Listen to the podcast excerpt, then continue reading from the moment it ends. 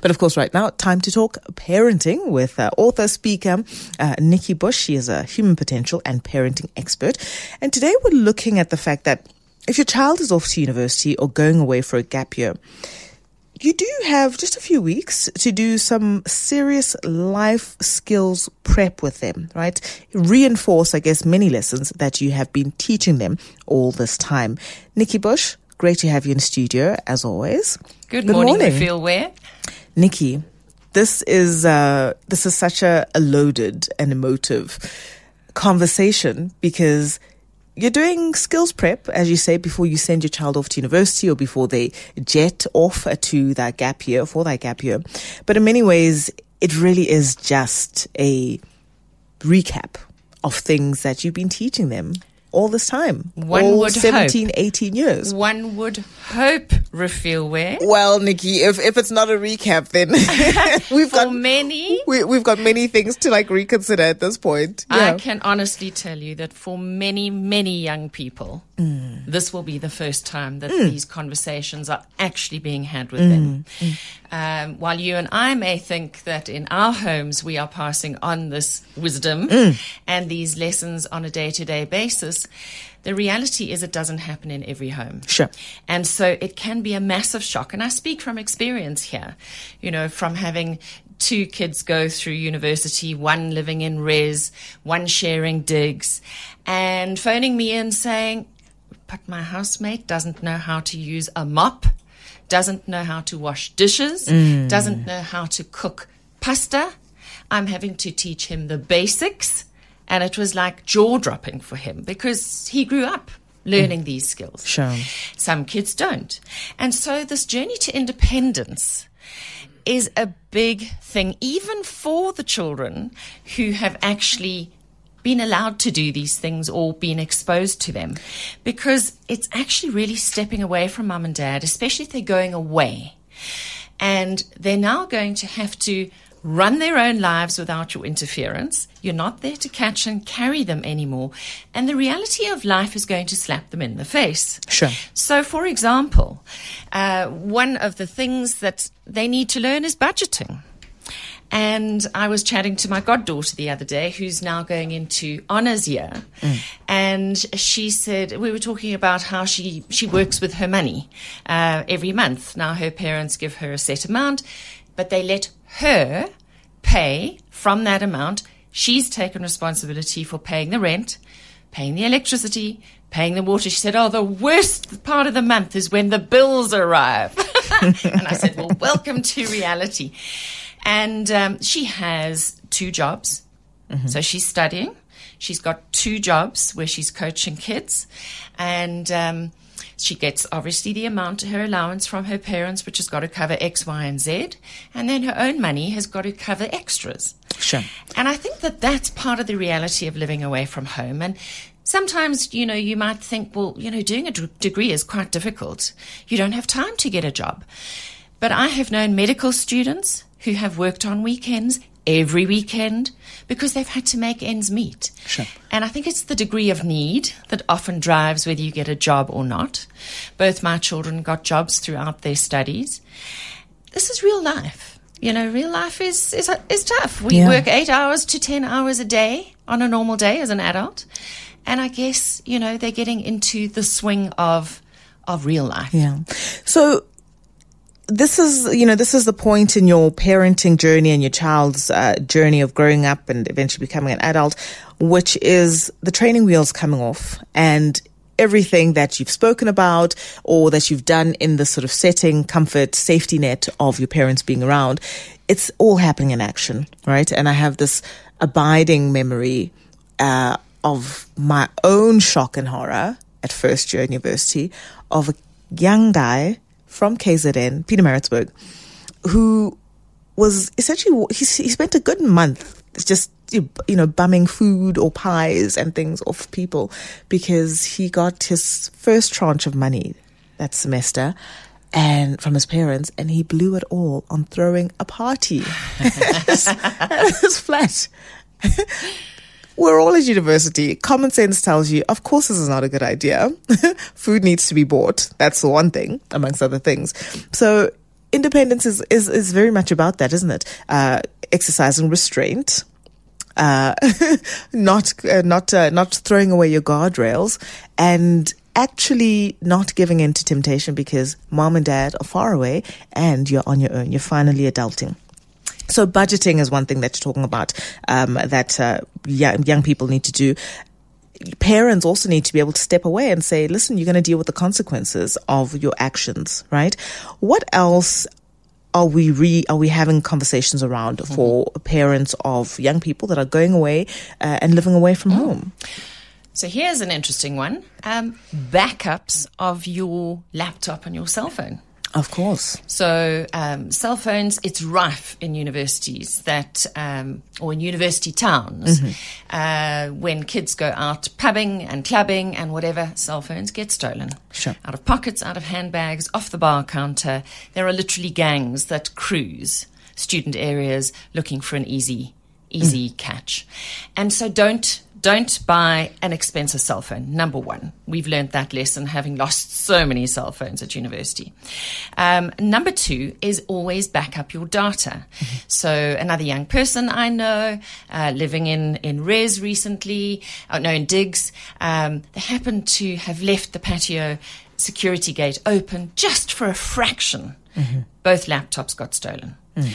Fortunately, they had their stuff backed up in the cloud because it was the middle of exam season. Mm-hmm. This happens. You know, life happens, but there are backups, just like you pay insurance to insurance companies.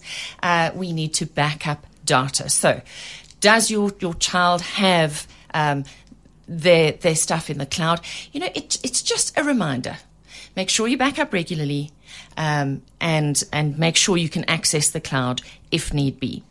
Um, then it would be things like um, your insurance claims and medical aid. Have the conversation.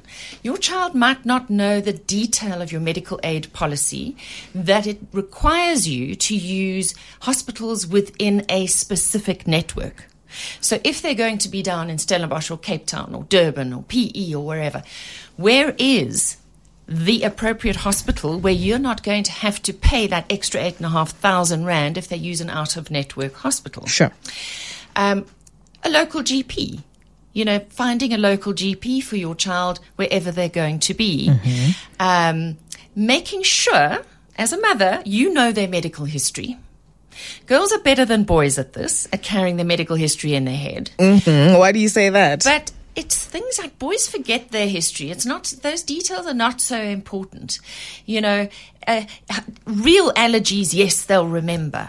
Um, but what's their history in terms of falls, accidents, in terms of operations? Those are the things they're going to be asked by a doctor or if they're in casualty or something like that. You know, you can actually do a quick summary and put it on in a file somewhere that they can access if need be. Um, and what about um, things like insurance claims? The cell phone gets lost, they have a bumper bashing. Mm-hmm. Do they know how to cope in that kind of a situation? If there's a bumper bashing, make sure you get the, a copy of the other person's driver's license, of their um, registration. Mm-hmm. Um, car registration number. Do they know who your insurance broker is? And who they need to call sure. in the event of an accident. Um, and then police reports in the event of an accident. Mm. You've got to go within a set number of days, go and get a police report. And here's something else I just want to add. Insurance companies are increasingly making use of all the cameras that are on street corners. Don't lie. Mm. Don't lie. Mm. Because you could be so caught out.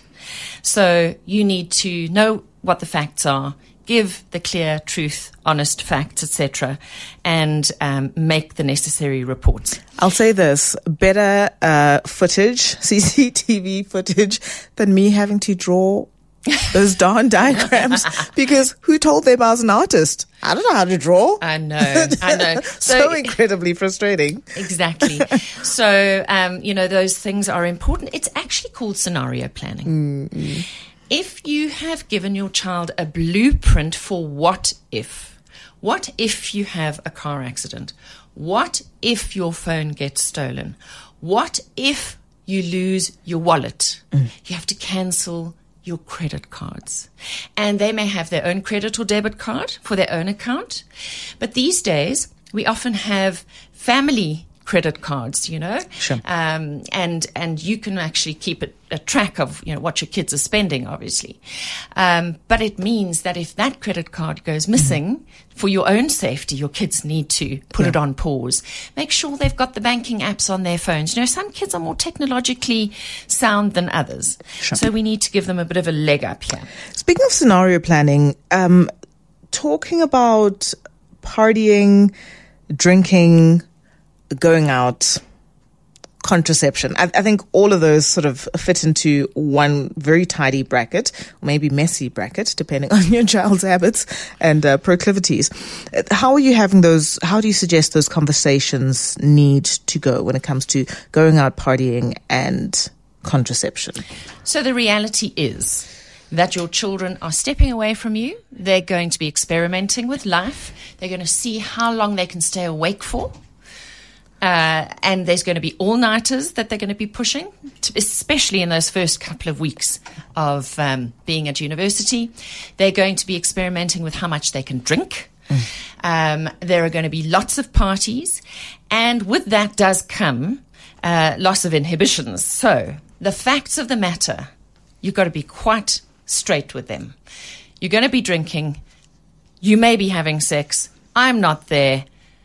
If they're not on contraception already, best you have that conversation because better safe than sorry. Mm. Okay. Mm-hmm. So if you haven't done the birds and the bees yet, best you do. Mm.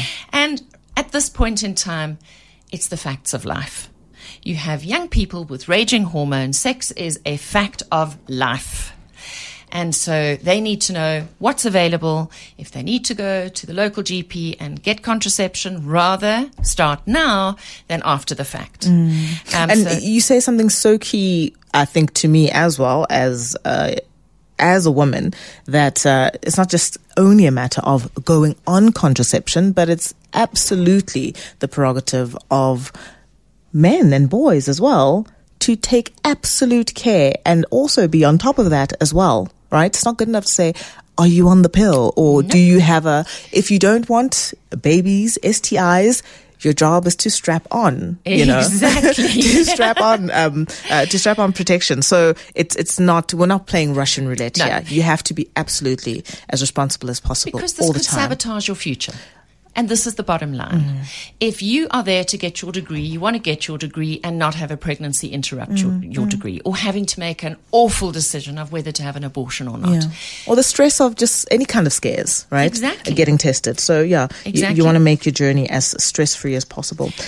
Linked to that, I guess, might be managing reputational risk on social media. How much you're putting out there and for what reasons? Less is more when it comes to social media and pa- pasting photographs out there. Always remember who's going to be looking at this. One day you will want a job, and people much smarter than you and I can hack into everything and find out everything you've been doing if you have posted or pasted and shared anything. So less is more. You have one mind. You have one body, you have one reputation. It just takes one photograph that may be taken out of context, even uh, to ruin your reputation. So I think we should encourage our kids to travel in, in groups when they're socializing, to look after each other. And very recently, um, a, a friend of mine's daughter had her drink spiked in third year. She had been vigilant for her whole degree. And would you believe, right at the end of her undergrad degree, uh, when they were out celebrating, getting into honors, they had their drinks spiked. So we have to have the conversations with our kids about spiking drinks. It's a huge reality. And this is where you get the designated driver or the designated non-drinker. Mm-hmm. Where if there's a crowd of five of you, particularly if they're girls, that one person is not going to drink and that person has got eagle eyes on everything. They are watching everything. They are watching where the drinks are coming from. They are keeping track. They are walking to the loo with you. They are, are, are watching for symptoms of, of spiking. And the symptoms are that suddenly you are exhausted and you can't keep your eyes open and your limbs go heavy and you can't walk. They are watching for this so that one of you is always playing the guard and the protector because life happens. It's not always pretty. Sometimes it's messy. And this is a what if scenario. Our kids need to be prepared for it. And when they start forming their friendship groups, they need to start looking after each other. And this is the best way um, mm. to actually to, to get through that somebody is the one who's keeping watch that night. And then everyone else can party, but try not to drink drinks that don't come out of a sealed can or mm. a sealed bottle. Um, your policy on keeping lines of communication open between uh, young people and their parents. So it would be ideal if your kids just checked in with you a couple of times a week. Those first weeks of university, they may not. Of course, some parents are using tracking apps like Life 360, where they can see where their kids are.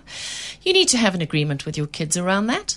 Um, I had a, a, friend who was really worried last year because the Life 360 app showed that her son had not moved for 12 hours. Mm. Actually, wherever the phone dies, even if it's in the middle of a field in Stellenbosch where they've been drinking during a party, that is where it looks like your child is for the next 12 hours. Got it. Meanwhile, he was safe in his residence. All right, fantastic. Oh, that's hilarious. Nikki, very important conversations that we ought to have here. Mostly, how do parents breathe through the anxiety of letting go? Yeah. And really, you do need to trust that you've taught your children well.